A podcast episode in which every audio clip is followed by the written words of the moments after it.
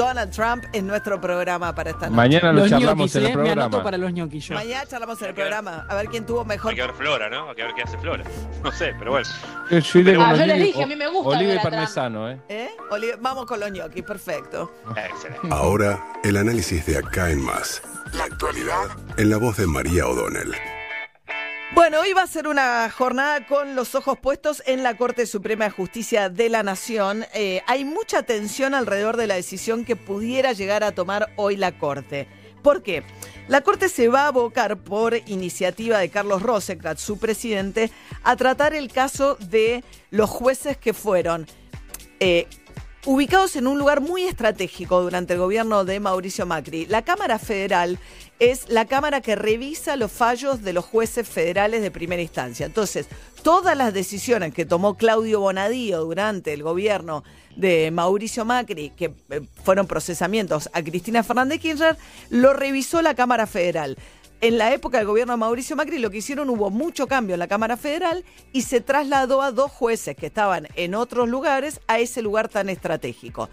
Después vino el gobierno de Cristina Fernández, Alberto Fernández con Cristina Fernández Kirchner y dijeron, che, esos traslados hay que revisarlos porque el Senado les dio acuerdo para el puesto anterior que tenían, pero no para el puesto que tienen ahora en la Cámara. A los jueces les termina dando, los propone el Consejo de la Magistratura y después le termina dando acuerdo el Senado. Entonces le dice, el Senado no le dio acuerdo, vengan para acá esos pliegos. Pidieron 10 pliegos en total. De los 10 pliegos que pidieron, solo 3 no tuvieron el acuerdo del Senado, que son justamente jueces que tuvieron que ver con fallos de la actual vicepresidenta. Entonces ahora Bruglia y Bertuzzi, que son los camaristas, y Castelli, otro juez, fueron a la Corte y dijeron, che, está mal, a mí me están queriendo sacar del lugar en el que estoy, por favor, defiéndame. Bueno, la Corte está mirando qué hace. Entonces le pidieron, no esperemos más, le dicen, per saltum, saltiémonos todas las instancias y ocúpense, porque cuando ustedes se vayan a ocupar, quizás sea demasiado tarde. En la Corte, ¿qué hicieron? Hay muchas dudas respecto de qué hacer. Entonces, imagínense, la decisión que tendría que llegar a tomar la Corte sería decirle al Senado, no, ustedes no tienen derecho a decirle a estos jueces que vuelvan a su puesto anterior. Entonces lo devolverían a la Cámara. Bueno, una cosa, una desprolijidad por donde se la mire, que habla un poco de los tironeos y también de los vaivenes del Consejo de la Magistratura, que antes había aprobado los traslados y después dijo que no. Entonces la cuestión es que ahora la Corte tiene que resolver sobre esto. ¿Qué hizo Alberto Fernández? Se enojó muchísimo con el presidente de la Corte, con Rosenkrantz, porque Rosenkrantz convocó a sus pares a esta reunión extraordinaria para discutir esto por Zoom. Alberto Fernández dijo, ¿qué tiene? ¿Por qué se mete? Como diciendo, si el Senado hizo las cosas bien, no tiene por qué. Hablando como si fuese abogado de Cristina Kirchner, lo que era antes de asumir como presidente. A su vez se metió en un lío bárbaro porque dijo, además la Corte no cumple con la ley Micaela, que es la ley de capacitación en cuestiones de género. Y la que se ocupa de los temas de género en la Corte es justamente Elena Highton de Nolasco, que es la más cercana a los jueces de la Corte, a Alberto Fernández, tiene un vínculo muy estrecho con la ministra de Justicia, Losardo. Entonces salió Elena Highton con un comunicado a decir, no, nosotros hemos hecho la Oficina de Violencia de Género, o sea que se enemistó. Para pelearse con Rosenkrantz se enemistó a la pasada con Elena Highton, el presidente de la Nación, que era con quien se llevaba bien. Después hay otro actor en todo esto que es Ricardo Lorenzetti, expresidente de la Corte, actual integrante raso de la Corte, que se acuerdan que tenía una relación pésima con Cristina Kirchner. Pésima. O sea, Cristina Kirchner públicamente en su segundo mandato dijo cosas tremendas sobre Lorenzetti. ¿Se acuerdan que cuando la Corte tuvo que decidir sobre la famosa ley de medios de comunicación, hubo manifestaciones frente a tribunales, todo tipo de críticas a Lorenzetti? Bueno, ahora Lorenzetti está en su casa en Rafaela y resulta que él no pidió revisar a estos camaristas. Entonces, ¿qué pasó? Le hicieron una marcha frente a su casa en auto, gente ligada a Cambiemos. Entonces ahora las cosas cambian, los tiempos cambian. Alberto Fernández dijo, eso es un escrache inaceptable, buscan presionar a los jueces de la Corte para que hagan lo que no tienen que hacer, porque no tienen por qué meterse en este caso de Bruglia y Bertuzzi. Bueno, vamos a ver qué es lo que hace en el medio. En el medio de la Cámara de Casación, pues están los jueces, la Después le siguen la Cámara Federal y después, antes de llegar a la Corte, está la Cámara de Casación. Le tocó resolver este asunto. ¿Qué pasó? Eran dos. Uno dijo está bien, el otro dijo está mal. Sorteo para otro juez. Para que se den una idea el embrollo que es todo esto en el cual estamos metidos. Y en el medio lo que está en juego un poco también, un poco no mucho, es la suerte de la causa de los cuadernos. Estos dos jueces de la Cámara intervinieron y ratificaron lo que había actuado Bonadío. ¿Se acuerdan? El chofer, Centeno, que anotaba en un cuadernito las coimas que recolectaba el Ministerio de Planificación. En esa ley, que es la ley, y todos los empresarios que fueron a tribunales en época de Mauricio Macri a decir es verdad, yo pagué coima, yo pagué coima, yo pagué coima, todos esos empresarios se acogieron a la ley del arrepentido. Los defensores de los exfuncionarios kirchneristas ahora están diciendo es una ley inconstitucional porque es una ley que alienta la delación del otro, aunque después tenés que entregar pruebas para salvar tu propio pellejo, pero sobre todo están diciendo que el fiscal Stornelli y ahora el fallecido Bonadío no tomaron esas declaraciones como la ley manda con un registro audiovisual, que tendría que haber filmado esas reuniones, esas testimonios. Entonces, una de las integrantes de la Cámara de Casación le acaba de pedir porque se murió Bonadío en el medio, entonces a la jueza que está suplantando a Bonadío, tráigame el documento audiovisual en el cual están basadas estas declaraciones de los arrepentidos. Y esa pieza no está. Entonces, otra de las discusiones va a ser esas declaraciones de los arrepentidos, ¿sirven o no sirven en ausencia del respaldo audiovisual? Hay unos que dicen que sí y otros que dicen que no. Con lo cual está en juego un conflicto de poderes, está en juego el futuro de la causa de cuadernos y en el medio la presión también sobre la Corte Suprema de un sector importante, la población de Cambiemos, que quiere que sea la Corte Suprema la que deshaga lo que hizo recientemente el Senado con el traslado de estos jueces, negándole devolviéndolos a su lugar original.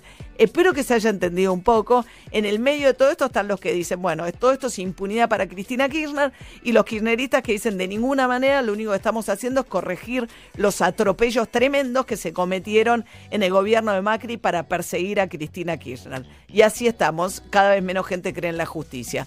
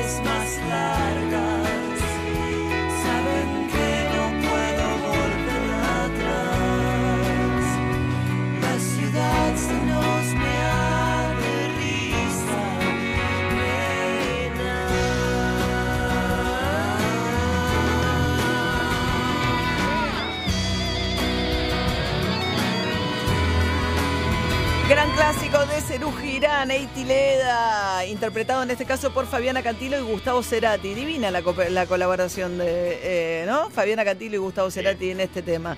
Lo hacen un poquito más arriba porque es un tema, ¿no?, más abajo. Tiene climas, ¿viste? Claro, como de repente al final explota. La raza de las capitales, mi caso, ¿eh? Sí. Para mí es la rapsodia bohemia de Argentina, perdón. Bueno, esto es De Acá Más, el programa que hacemos con la producción de Lina Bendersky y Martín Fernández Madero, con Nico Carral en audios, con la puesta en el aire de Martín Nelly, con la edición de Javi Bravo y con la coordinación de Majo Echeverría. Esta noche hay fútbol, juega Boquita, Emi. Así es, 9:30 de la noche, con la particularidad que no va a concentrar Boca, lo contábamos ayer, que va a ir directamente cerca de las 6 de la tarde al complejo Pedro Pompilio, que está ahí mismo, ¿no?, por supuesto, en la Bombonera, y de ahí directamente a jugar el partido, van con sus autos, así que es muy a la europea, que habitualmente cuando los equipos juegan de local no concentran, obviamente todo habla de la confianza, por supuesto, que hay en los jugadores superprofesionales de Boca. En principio 3 cambios, vuelve Fabra, va a jugar Lisandro López, ellos eran titulares en su momento, tuvieron COVID positivo, estuvieron recuperándose, vuelven a ser titulares y también por lesión ingresa Obando, que es el novio de la hija de Angelici, un datito de color nada más que estoy dando. Ah, mira. ¿Viste? No sale con un jugador de fútbol. Obando, que es un buen jugador. Serio, por favor, te lo pido. Por favor, la gente está así. Bueno, por Maroni, que está lesionado. 9:30, Boca empatando asegura clasificación, ganando asegura primer lugar, así que, y además es el gran candidato a ganar. Y un dato de color, River juega mañana, pero ¿sabes dónde concentra River? Muy top. ¿Dónde? River. En el Faena de Puerto Madero. Mirá, ahí está, claro. Top, sí, ahí dijo, está. Como no hay nadie, no hay turismo, dijeron, aprovechemos, nos hacen un descuento. Yo creo que agarraron una promo, y un 3x1, me imagino que... Supongo yo, así que River va al Faena y Boca directamente a la casa. Claro, perfecto. Bien, o sea que Boca podría ser hoy el primer equipo argentino clasificado para la próxima fase de Copa Libertadores. Ahí va. Te costó decirlo, como no lo decís vos, te lo digo yo. Bien. No, pero cosa que sucederá... Sí. No soy antiboca. Libertad es un equipo impresentable sin Ramón Díaz, ¿no? En este caso que renunció la semana pasada. Muy bien, a las 8:16 de esta mañana, muy templada, ella tiene 15 grados 4, va a subir a 23. Saludo a nuestro columnista estrella del mundo judicial, Hugo Alconada Mon. Hugo, ¿cómo estás? Y de la investigación política, por supuesto. Buen día, Hugo. Hola, jefa. ¿Cómo andamos? Bien, ¿y vos? Salida número 35, temporada número 2. Perfecto. Bueno, hoy va a ser un día caliente en la Corte, si bien hay 2 jueces que van nada más, ¿no?, al Palacio, el único que está yendo presencial es el presidente de la Corte, y creo que Juan Carlos Maqueda, lo demás todos por Zoom. Y habrá que ver si es caliente o si la Corte no hace una de las suyas, ¿no? La famosa técnica de la cronoterapia, te juega con el tiempo para aplacarte las pasiones, María. Ajá, bien. A ver, veamos primero de qué estamos hablando, ya diste un anticipo. En esencia es que hoy la Corte podría abordar, remarco el condicional, podría abordar la situación de los 3 jueces que el Senado de la Nación no dio otra vez el acuerdo y por lo tanto los mandó de regreso a sus estrados de origen. Y acá, María, lo que hay que ver es qué decisión toma la Corte, que además aclaremos algo. Acá hay un popurrí de opciones que pueden desarrollarse durante las próximas horas. Si querés, vamos por ese lado. A ver, dale. A ver, la primera opción es que en la reunión de hoy digan la verdad no al lugar. Significa esto que en la práctica los jueces tendrán que seguir su derrotero tradicional. A ver, vamos a explicarlo. Recordemos que los tres jueces tienen reclamos en la propia justicia diciendo: a mí ya me confirmaron en mi lugar y lo que está intentando hacer el poder político está mal. Y está mal porque a mí ya me confirmaron. Entonces mi lugar es donde yo estoy ahora. Mi silla es mi silla. Para eso vos tenés dos caminos que son: el tradicional, María, es el que vos, yo, cualquiera de nosotros tiene que seguir. Que vas a un juez de primera instancia, según cómo te vas, vas a la segunda instancia, que si te va mal, vas a la tercera instancia y así, ¿sí? Ahora, en determinadas situaciones, ahora existe un recurso de apelación muy, remarco el muy especial, que es el per saltum, que es en situaciones de gravedad institucional. Es decir, dejemos de dar vueltas por los pasillos de tribunales, llevemos esto a la máxima instancia y que sea la Corte Suprema la que lo defina. Saltémonos todas las instancias anteriores, vamos directo a la Corte. Y ellos, justamente estos jueces desplazados ahora por el Senado, fueron en per saltum a la Corte, diciéndole: esto es tan urgente que no esperemos a ver qué dicen las demás instancias. Ocúpense ustedes. En ese contexto, María, lo que puede ocurrir es, opción 1, que la Corte te diga, no al lugar al per saltum, usted siga su camino habitual en tribunales como el resto de los mortales. Y llegará acá cuando tenga que llegar. Claro. Correcto. Opción 2, que en realidad le diga, sí, esto amerita que nosotros lo tratemos porque en este baile no solamente afecta la situación particular de estos jueces, sino que además puede generar un efecto dominó sobre todos los expedientes que estos tres jueces ya han tratado o todos los expedientes que estén tratando o que vayan a tratar, con lo cual termine generando un efecto cascada de planteos de nulidad, reclamos de las defensas y demás. Y en ese contexto veremos hoy qué ocurre con la Corte. Si querés un anticipo, María. Sí. Como te decía, opción 1, que diga que sí. Opción 2, que diga que no. Opción 3, que te haga la gran Riquelme, te pise la pelota en la esquina y te la tenga guardada durante meses, diciendo, vamos a analizarlo mejor, y te la duerme. Uh-huh. Ahora, lo que tenemos que recordar es que el per saltum, y lo digo despacito para que quede claro, es una medida no excepcional, es rarísima. Okay. De hecho, hasta ahora, yo revisando para esta salida, yo solamente encontré una ocasión en la cual la Corte Suprema sí admitió un per saltum.